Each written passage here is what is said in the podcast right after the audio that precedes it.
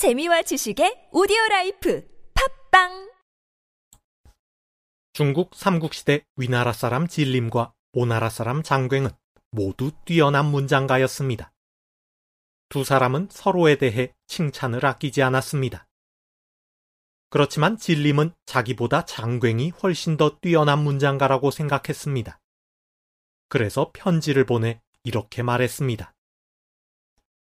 제가 살고 있는 곳에는 글 짓는 사람이 드물어 명성을 얻기가 쉽습니다.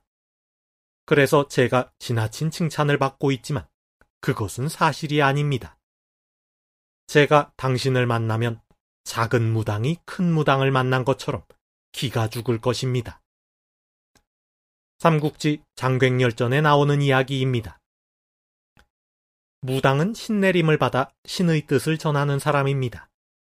작은 신을 모시면 작은 무당이고 큰 신을 모시면 큰 무당입니다.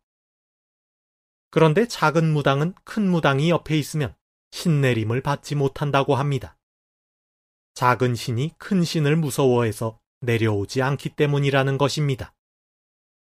정말로 그런지는 모르겠지만 능력이 뛰어난 사람이 옆에 있으면 능력이 부족한 사람은 기가 죽는 것이 사실입니다. 여기서 나온 고사성어가 소무견 대무입니다. 작을 소, 무당무, 볼견, 큰대, 무당무. 소무견 대무는 작은 무당이 큰 무당을 만난 것처럼 능력의 차이가 커서 비교가 되지 않는다는 말입니다. 백악관이 사드 배치 비용 문제를 재협상할 수 있다는 가능성을 내비치면서 논란이 커지고 있습니다. 정부는 재협상할 사안이 아니라고 애써 부인하고 있지만 별로 믿음이 가지 않습니다.